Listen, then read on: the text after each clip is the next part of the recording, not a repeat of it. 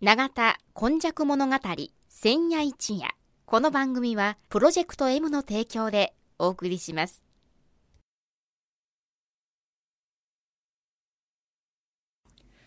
本日も永田今昔物語の時間がやってまいりました、えー、76夜。本当に長く続いているんですけれども今日の76夜のお話はこの方です。はい。あの、間もなくね、はい。震災23年を迎えますんでね、はい。えっ、と、23年間の、まあ、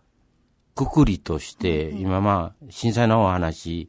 進めてるんですがえ、以前に仮住まいのお話とか、はい、銀行にお金を借りなあかんはめになるというお話してきたんですが、はい。あの、今回はですね、働きすぎに気をつけましょうと。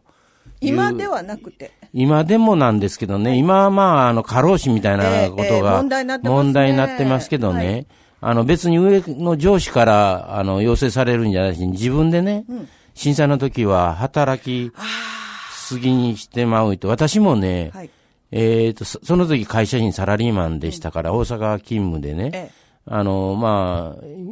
寮に泊まったりして、土日は帰ってきて、土日は家のことがまずね、あありますから、家を月火水木金金金みたいな感じだったんです、ね、そうそうそうそう。で、あの、空いた時間は、あの、FMYY とか、ウィークリーニーズとか、そうですねそういうので、確か、一個も疲れへんのですね。やっとって。あ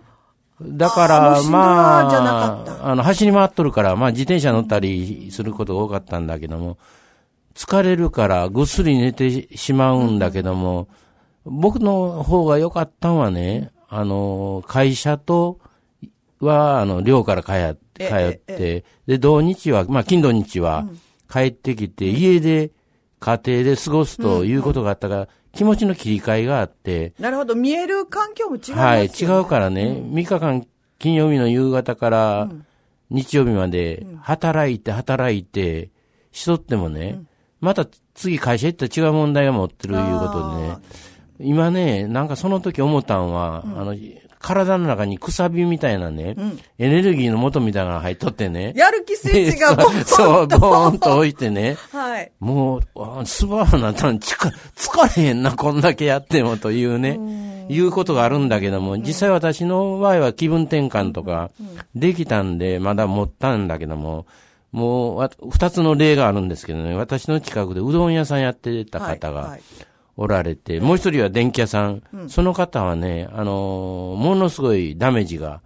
後から出てくるんですよね、ほっとした時から。なるほど。だから95年1月ですから、そのあたりから電気屋さんはもうむちゃくちゃ忙しくなるんですよ。そりゃそうですよね。まずは、あの、今、崩れた家でも建て直ししてるから、電気見に来てというのであるわね。それで僕の友達は、あの、一つ下なん。だけども、親切な子やから、頼まれたら、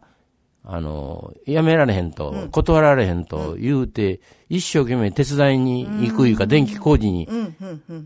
行くんですよね。で私とこの家の周りは、もうそんな潰れた、傾いた、修繕の必要な家ばっかりやから、重なるんですよね。だから、あ隣に来てはった。ちょっとうちにも来てくれそうそうそうそう、そんなことになってくくるからね。結局はね、もうそれこそ日日月が水木金金で働いて、あの、2年か3年して体悪くしてね。まあ別に命の別状はなかったよかったんだけど、ええただ、やっぱりその後はね、仕事がそんなに無理してできなくなってしまったいうことでね、これ、どうしたらええって、断ったらええって言うようなんだけども、断られん。そんな状況じゃないですよね。ねえだから体潰すまで働いてしまうというようなことでね、まあ、気の毒したなぁと思うんだけども、まあ、震災はね、そういう、ちょっとしんどい面もあるし、なかなか自分はスーパーマンや思って、あの、やる気出して頼まれたら、それでありがとう言われたらもうそれでほっと、あの、ち疲れが飛んでまうから、そやけど、あの、蓄積でね、疲労が来ると。それで、うどん屋さんの例はね、これは女性だったんですけど、僕とこがお貸ししてた、あの、場所にええ、うどん屋さんずっとやっとったんですよ。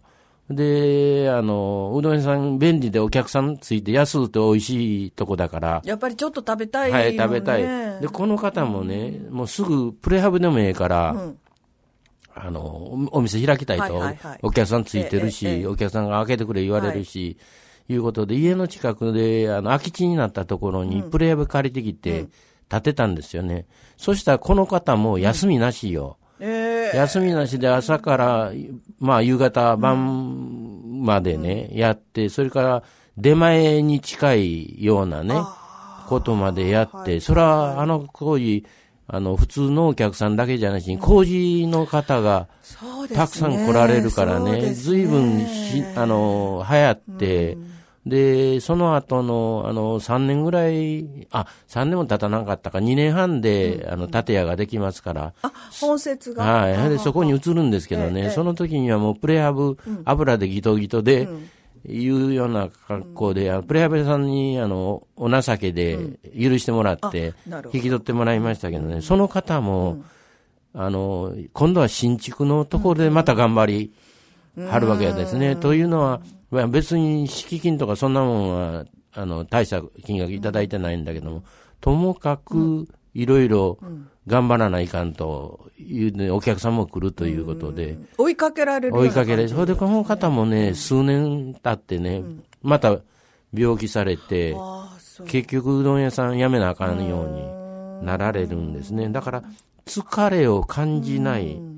というようなことで、特にですね、あの、日本人というか、日本列島に住む人は、注意せないかんのは、僕はあの、長田の人たち見てて、一番の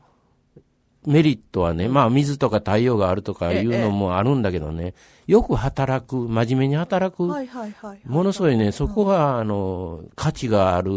街だなと思って。ちょっとおせっかいもするし。あおせっかいもするんだけどね、よう働きますわ。だから、1.17の追悼行事の準備なんかでも、瞬く間に電気工事がそうですね。できてもてとか、はいテントが立ってとかね。誰がしてはるか 分からへんけど、いつの間なんにか。か、じーっとしとってあかんみたいに、はい。それがね、取り柄やと思うんですね。それは、結局な、僕、ドイツ、フランスにいましたからね、ドイツはものすごい勤勉な国だとええいう話をはい。30年前ぐらいして、何が勤勉やと、金曜日の昼から店閉めようんですね。金土日と締めようんですわ。というのは今までは土曜日が半ドンだったんやけども、土曜日は完全休日になって、えーっと、今度は金曜日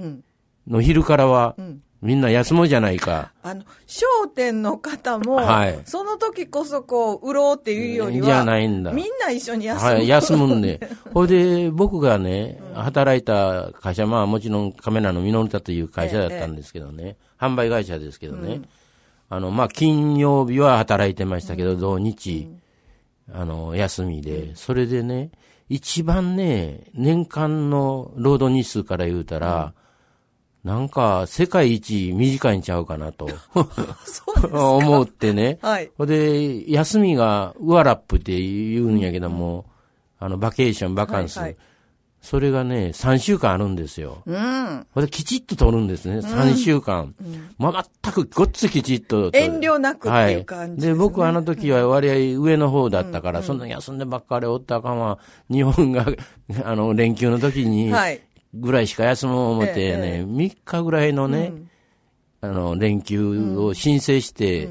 やったら、えらい怒られてね、私そんな3日やったら疲れ取れへんと、3週間あるから、せめて1週間ぐらい取りなさいって、もう勇気出して、1週間取ってですね、最後の方は3週間も取れなかったけどね、2週間、休みが取れるまで成長、気分的にそういうことがで気分的きるようになったわにけすできたんだけどね、結局働くということはね、あの、ああの、フランス語なんかでトラバーユ、トラバーユ言うんやけど、あれはちょっと、あの、こう、労働するとか、気持ちをいじめるとか、なんか、耐えるとか、はいはいはい。なんかそんな意味合いがあって、必ずしもい、あの、一般的には、プラスのなんかイメージ違うんですね。日本語になってるトラバーイはあんまり、ちょっといい意味ではありまない、せんね。ね、ないですね。だけど、日本人はね、もう働くことがもう前提で、そうですね。会社におることとか、職場にいることが前提でね、今、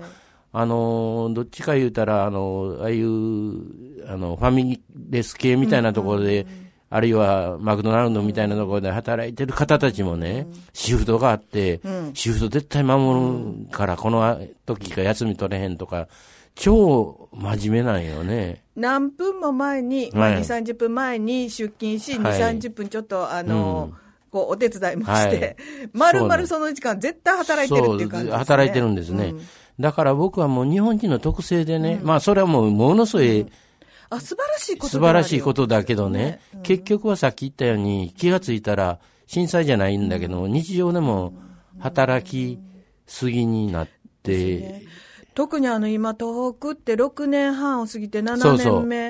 ちょうどね、ここで、あの、和田さん言われるように、カタッと来る方とかね、はいね。だから東日本のね、震災が1900あ2011年に起こった時に、僕一番何を感じたか思ったら、仕事はね、あるいことが大切だから、自分が持ってる仕事を大切にしてほしいなと思ったんで、歴史の本書いてたんだけども、産業史の方を早めに出版2011年にしたんですよね。その時の思いは、神戸の場合は大阪とか京都とか岡山とか、あたりに仕事の場所があったし、あの、働きに行ける。というのでね、失職するいう人は少なかった。うどん屋さんとか電気屋さんのように、瞬間はもうむちゃくちゃ忙しくなってるんですよね。だけど、東日本の場合は津波でごそっと、地域全部が、やられてしまったからね、これは、あの、かなり働くいうことを意識せないかんですよ。だから、働きすぎも絶対あるんだけども、うん、働くいう場面がね、うん、場所があるいうんが非常に、うん、あの、大切やなと思って書きました。で、まあ、あの、国民性で働きすぎやけども、その前提に働くものがあってもいいかなということで、神戸、長田の場合は、まあ兵庫区なんかもそうですけども、三菱とか川崎とかいうようなとこを含めてね、あの、昔は、あの、金棒があって、ここはまあ働き方の手本、従業員のね、あの、お風呂作ったりと言いましたけど、目安箱で意見箱を作ったりね、あの、してた会社もあったり、うん、今みたいに三つ星ベルトもかなり社員と一緒にコミュニティの、あの役割をね、ね。担ったりしてるというど素性があってですね、そういうのはものすごい大切にしていかなな、あかんなと思いましたね。だから、震災の教訓としては、働くということは非常にいいんだけども、はい、働きすぎると、無意識に、はいで、環境がそうなってしまってから気がつかないとか、うんうん、だからやっぱりちょっとね、土日違うことをしてみるとか、長い休みを取ってみるというのもね、自分を見つめ直すとか、働き方を考え直すとか、もうそこまでせんでもちょっと忘れようやという時間もあってもいいんじゃないかなと思ったりしてですね、今日はまあ頑張りの中にもですね、ちょっとしばしの休憩がいるんじゃないかというお話をさせていただきました。はい。被災地だからといって行楽に行ったりとかね、はい、そうそう。あのももみじ狩り行ったらあかんとか、うん、花見したらあかんってこと、うん、絶対ないっていうことなんですよね。ね。はい、えー、そういうやはりあの心が一番大切。そこから体っていうのもありますし、生きる楽しみっていうのも生まれてくるのではないかなと思います。えー、本日えー、被災地に働きすぎに気をつけやる気スイッチ押し続けたらあかんでっていうお話をこの方にしていただきました。長田に住んで70年和田勘でした。来週もまたお楽しみにしていてください。永田今昔物語前夜一夜。この番組はプロジェクト M の提供でお送りしました。